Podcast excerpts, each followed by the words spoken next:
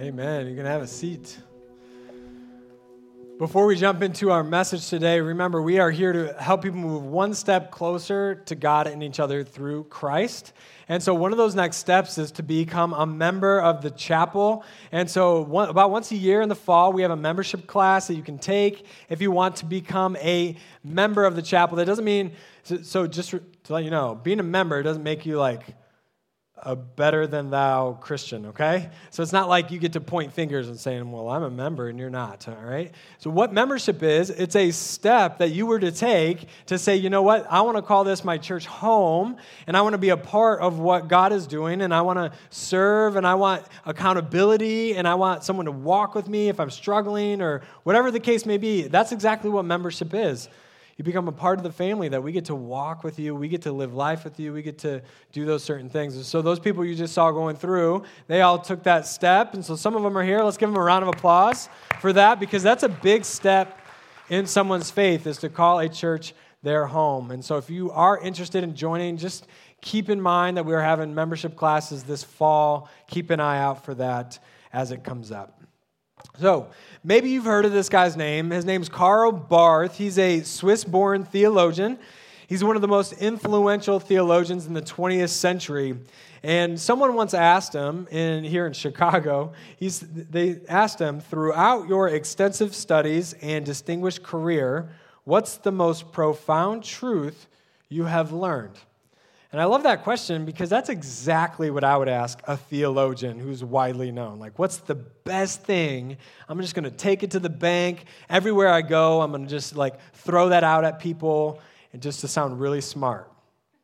You know what he said? Without hesitating, he said, Jesus loves me.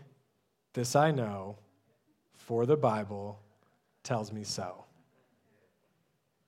Without hesitating, one of the greatest theologians in the 20th century.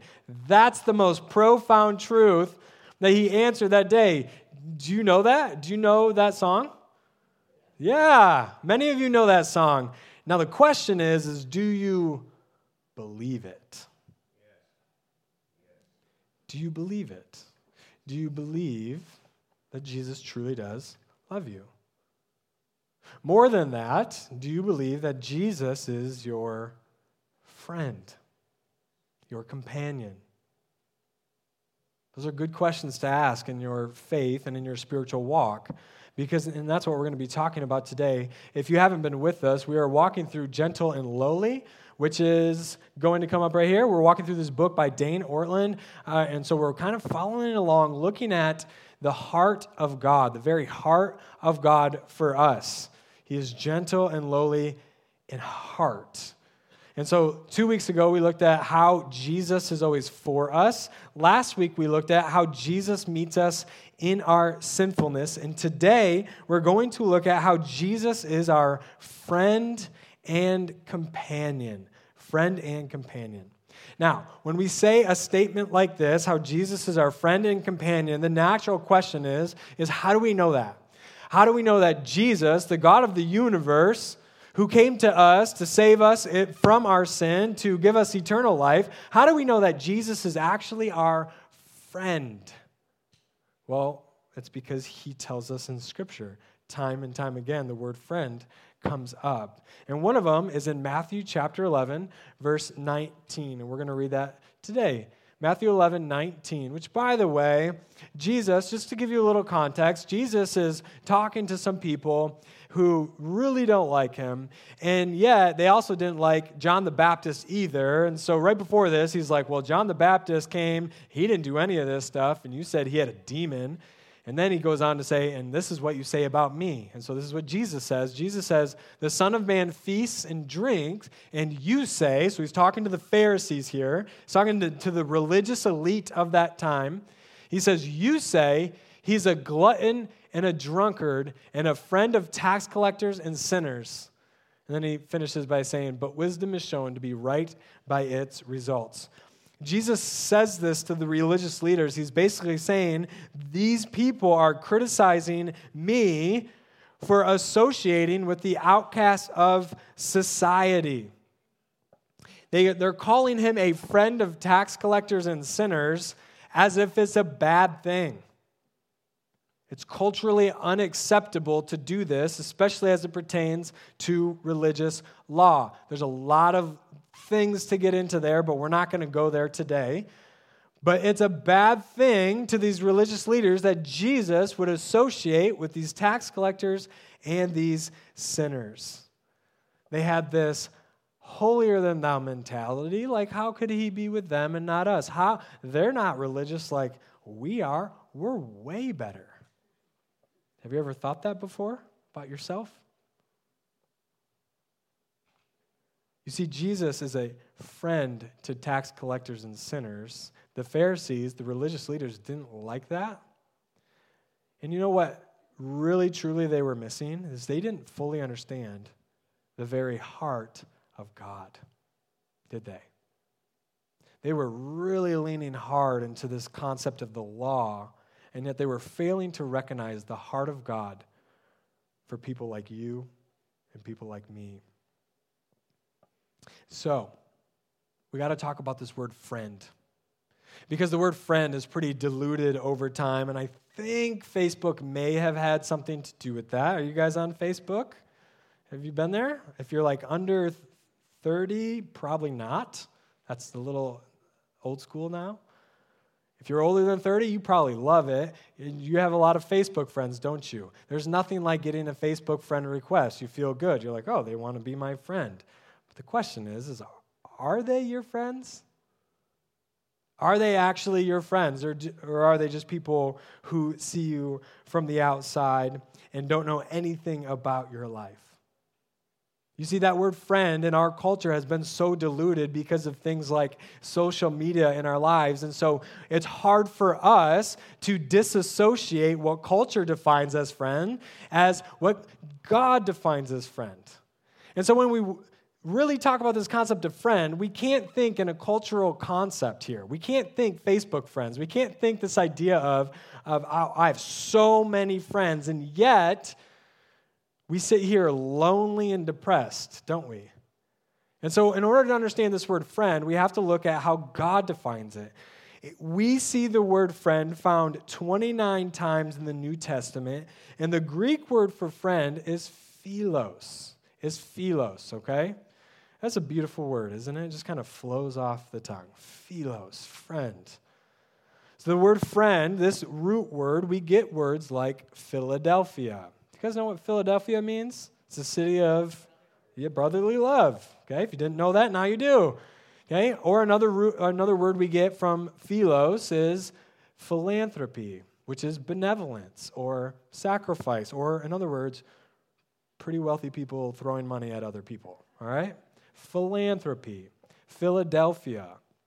This word philos brings with it the concept of love, especially sacrificial love. And so, for us, in the, in, in the context of Scripture, if we say the word friend, our philos friends are the ones who are there for us, who hang in there with us, and who sacrifice for us. So, let me ask you the question how many of those friends do you have? How many friends do you have, not culturally speaking, so I'm not talking about Facebook friends here. How many friends do you have in your life who are there for you, who hang in there with you in the tough times, and who sacrifice for you? That's the type of friend we're talking about today when it pertains to Jesus. I want you to think of concentric circles here and coffee. People like coffee? Maybe that's why you came to church today, because we have coffee out there. Who knows? So, if you think about it like concentric circles, the outside of all of the circles would be your Facebook friends, people you probably don't want to get coffee with, okay? And then on the inside of that circle is probably the people who are uh, a little better than acquaintances, people who you may call your friend, but really coffee once a year will suffice. But then you have the inner circle, the core. That's where your Philos friends are. Your friends where you look forward to coffee with them on a pretty regular basis. Because those are the people who are there for you. Those are the people who will hang in there with you when the times get hard. And those are the people who will sacrifice for you if you need it. Philos friends. this is the type of friend that Jesus is called in Scripture. He is a friend, he is a philos of tax collectors and sinners.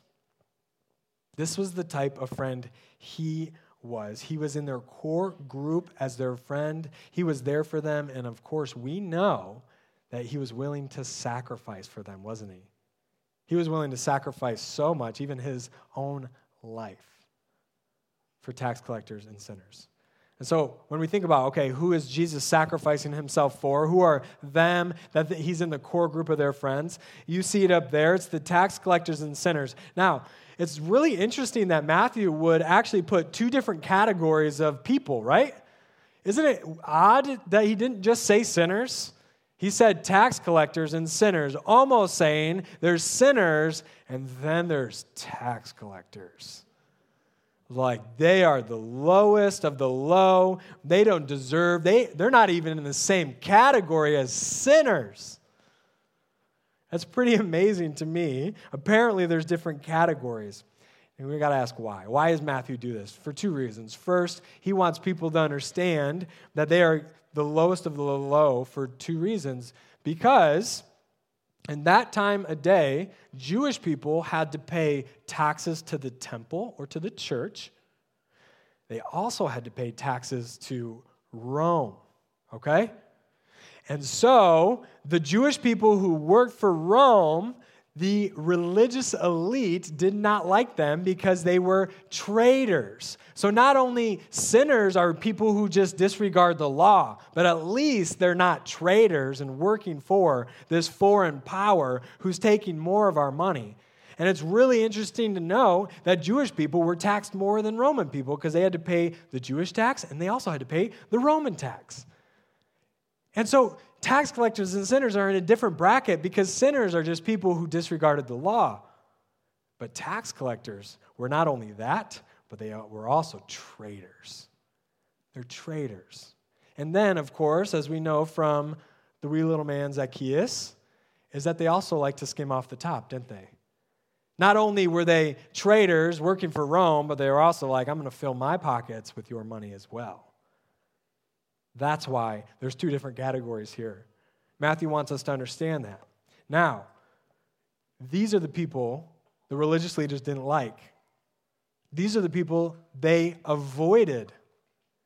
And yet, here we see that Jesus does not avoid them, does he?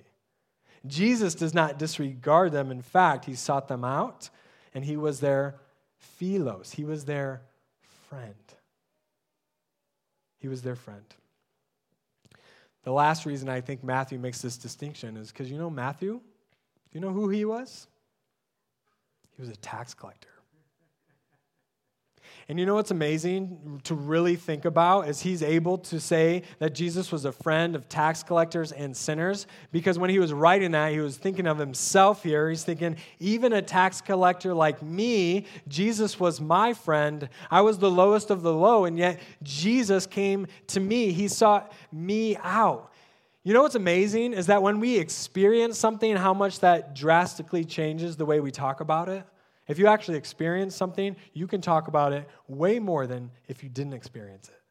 And so Matthew experienced this amazing invitation from Jesus, even though he was a tax collector. And so we find his story in Matthew 9, 9 through 13.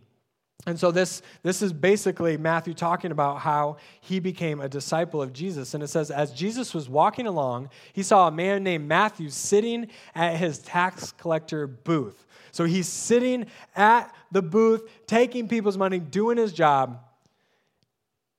Jesus says, Follow me and be my disciple. Okay?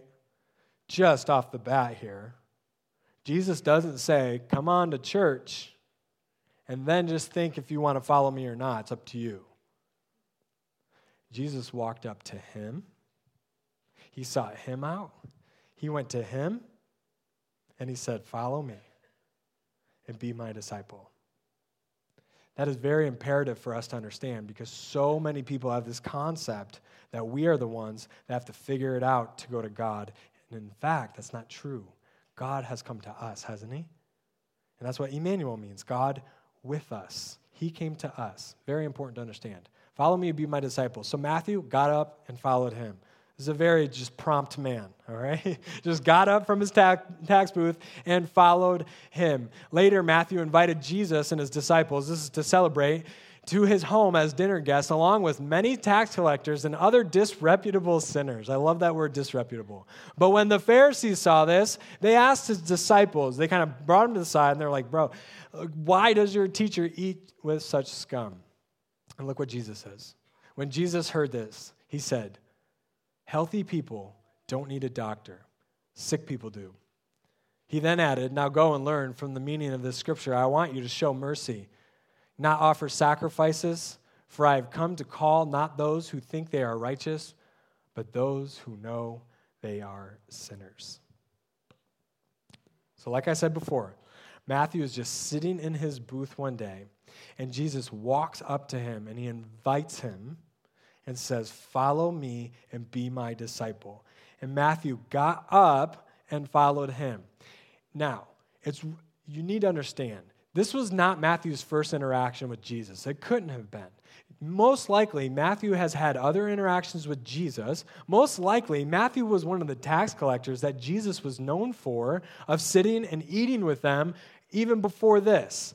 And so, most likely, Jesus and Matthew had this relationship already. And Matthew was probably waiting for an invitation, just like, oh man, if he asks me to follow him, I'm going.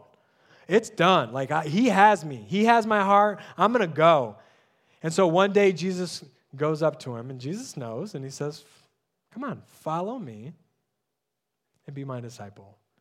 Matthew didn't even have to think twice. He stood up and he went. He stood up and he went. To celebrate, Matthew invites Jesus and the other disciples to a dinner party one thing to know other disciples, there's one other disciple, that's Simon the Zealot. Zealots did not like Rome, they were zealous for the Jewish culture and Jewish country, if you will. And so to have a tax collector working for Rome and a zealot in the same group of friends would have been really interesting, mind you. And so he invited all the disciples over. Simon was probably a little hesitant. And they went over to Matthew's house and they enjoyed a meal together. But this isn't like one of our dinner parties where we get together and play catchphrase or Scrabble or something. They got together where they experienced deep friendship with one another. They would recline, they would take their time, they would eat together, they would talk with one another. They weren't in such a hurry.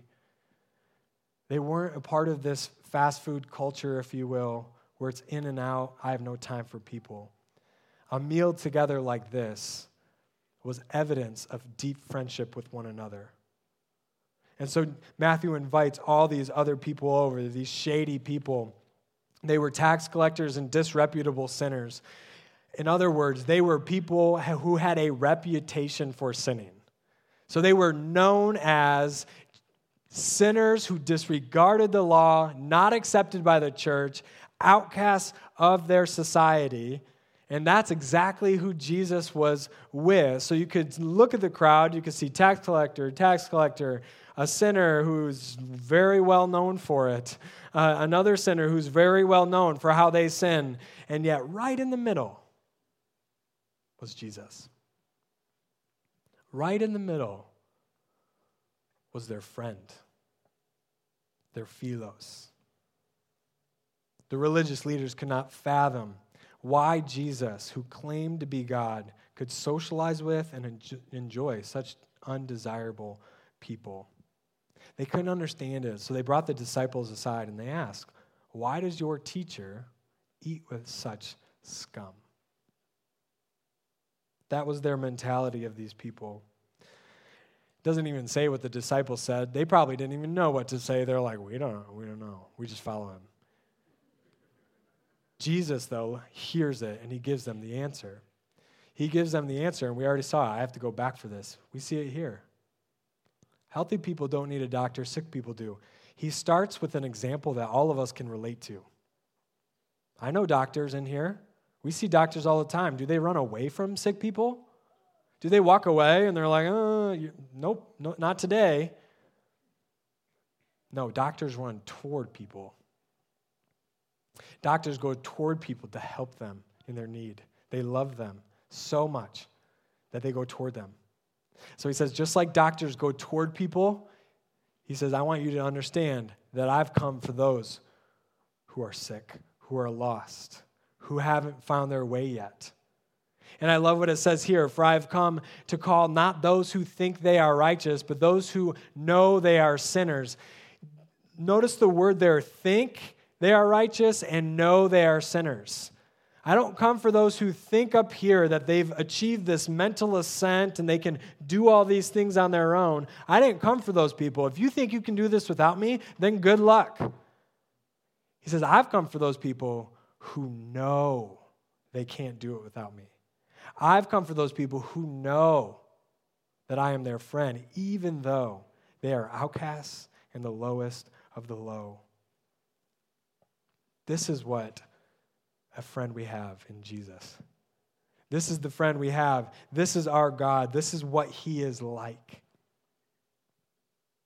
And you know, I love it when, when Jesus runs to people, usually the response is they run back to Him as well. It's like a two way thing. So Jesus goes toward the tax collectors and sinners, but then we read in Luke 15 the tax collectors and sinners often came to listen to Jesus to teach. Talk about the approachability of our God. The approachability of our God, where these tax collectors were so welcomed with Jesus, he was their philos, he was their friend, that when he was around, out and about teaching, they knew he could go up to them and he would teach them and, and he would love them and he would be their friend. He wouldn't shun them and disregard them like the church would. Because if they were sinners, most likely they were unclean and they weren't allowed into the temple to worship God. They were outcasts. And yet Jesus says, Nope, come on in. And they were drawn to him. And so when Jesus comes to us, guess what? We're drawn right back to him. And then it goes on to say in Luke, this made the Pharisees and the teachers of the religious law complain even more that he was associating with such sinful people, even eating with them. I love these two verses because it, it's right before three different parables or stories that show the very heart of God. So Jesus says this hey, this is who I am. People are drawn to me, and I'm drawn to them, especially the lowest of the low. And so then he tells three stories that show his heart to people. The third story he, sh- he shares after this is a very well known story of the prodigal son.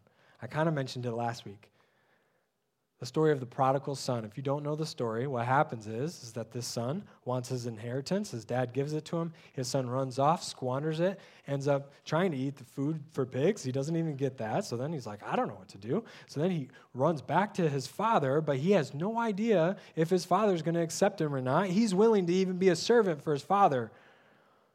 And so that's the story of the prodigal son. And he runs back. And guess what? We got to look at the response of the father. 1520. So he returned home to his father, and while he was still a long way off, his father saw him coming. Act like you don't see the rest of the verse, okay? His father sees him coming. Do you think he shut the gate?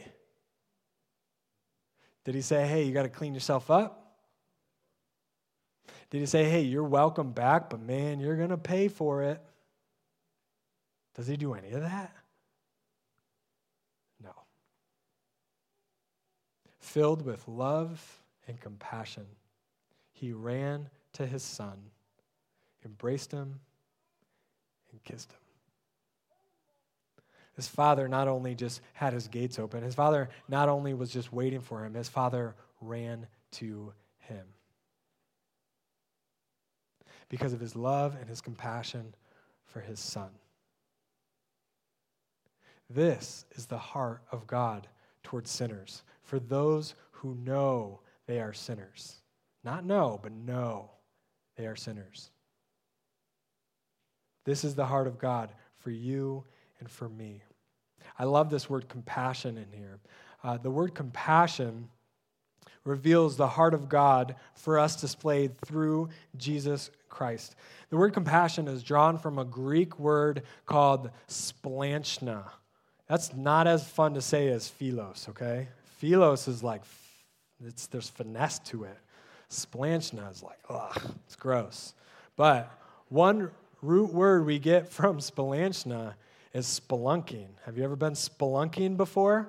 If you've never been spelunking before, it's cave exploring.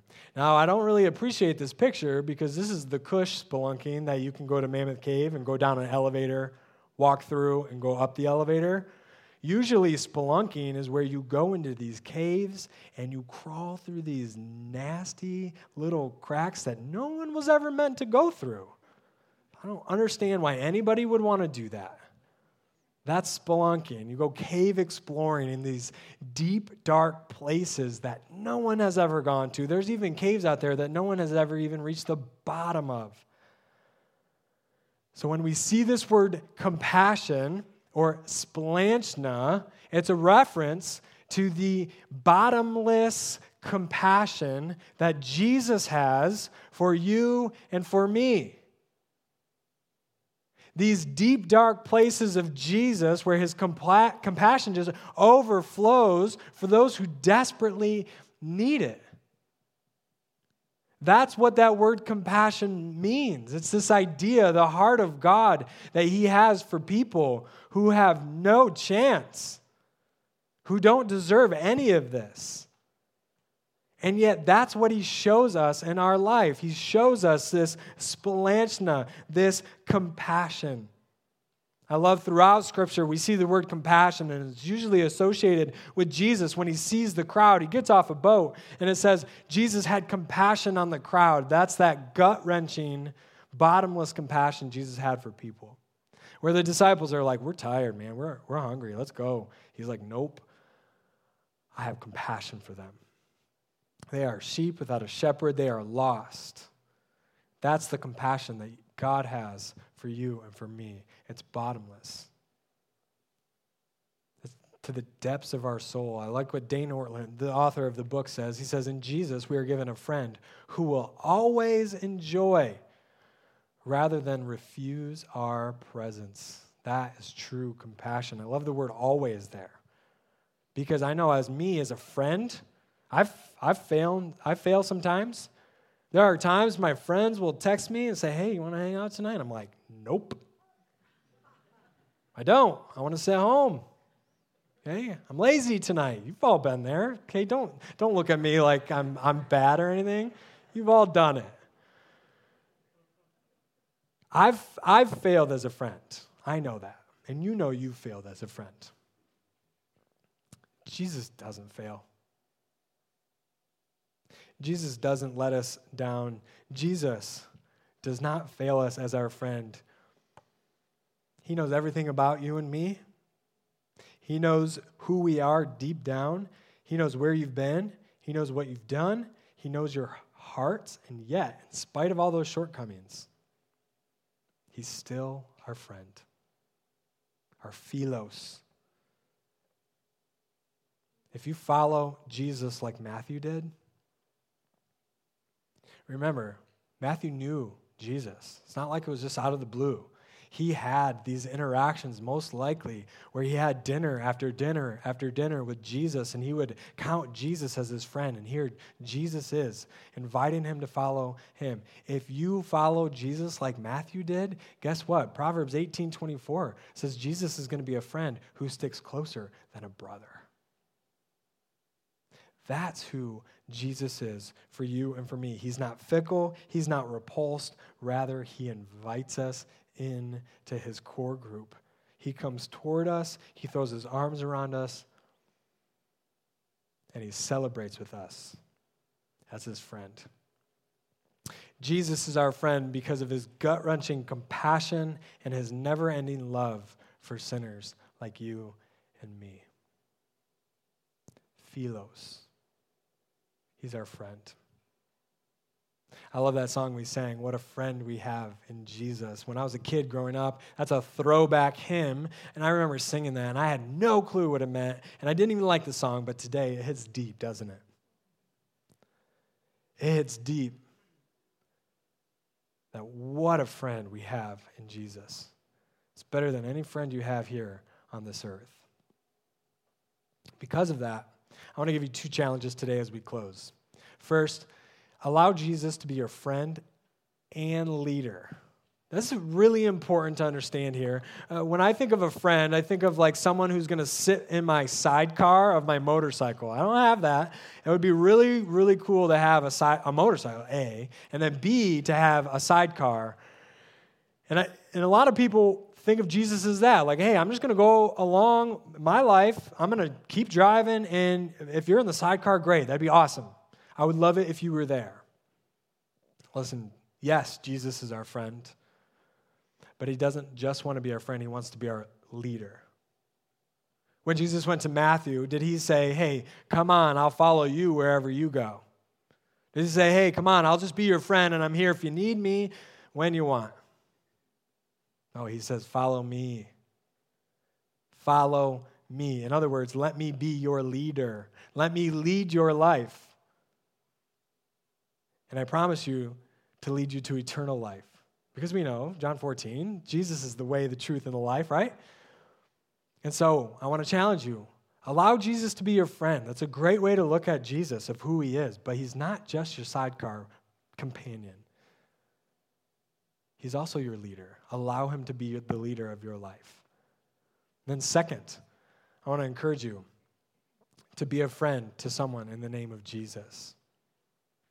Jesus has left us here to be ministers of reconciliation, to be beacons of love and hope. If we've experienced the love of Jesus in our life, guess what? We get to go out there and we get to be friends to those outcasts, outcasts either of God who don't belong to a church, they're outcasts in culture, those who don't have any friends. We've been called to be the light of Christ in this world, the love of Christ, the compassion of Christ, to ministers of reconciliation and so we must be intentional to go out of our way to be a friend to someone in the name of Jesus. Intentionality, reaching out, not saying nope when they text you.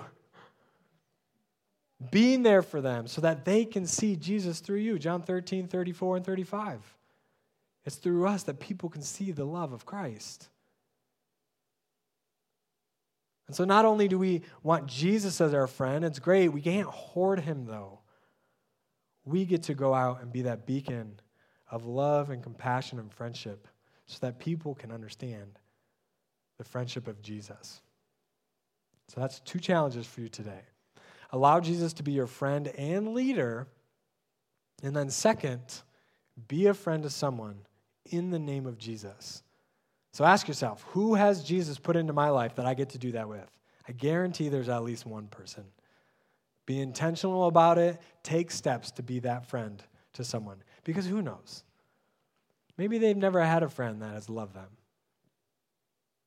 Maybe they've never even seen the love of Christ through a person. And in our day and age, that's really tough to find with how much is going on. And maybe it could be you. Jesus is our friend and our companion. Let's pray. Lord, we thank you so much for the fact that you are our philos friend, our, our, our friend who will care for us, our friend who will walk with us, help us, and ultimately who sacrificed for us. Not only that, Lord, your word also tells us that you're interceding for us on a daily basis. And so, God, you are our friend. You are the you care about us so much that you run toward us. You invite us to follow you. God, I pray that we would see you in that light, but we would also see you as our leader, as the one we are following, because you are the way, you are the truth, you are the life. And no one goes to the Father except through you. And so, God, work in our hearts. Help us to be people who can love others in the way that you have loved us. Help us to walk in love as Ephesians says. And Lord, one more time, we just lift Ukraine up to you today. That as they are going through this wretched situation, Lord, I pray that they would feel your compassion, that they would feel your peace, that they would feel your presence. You do not forsake us. You do not leave, leave us. So I pray that they would see you in the midst of this, somehow, some way. We pray this in your name. Amen.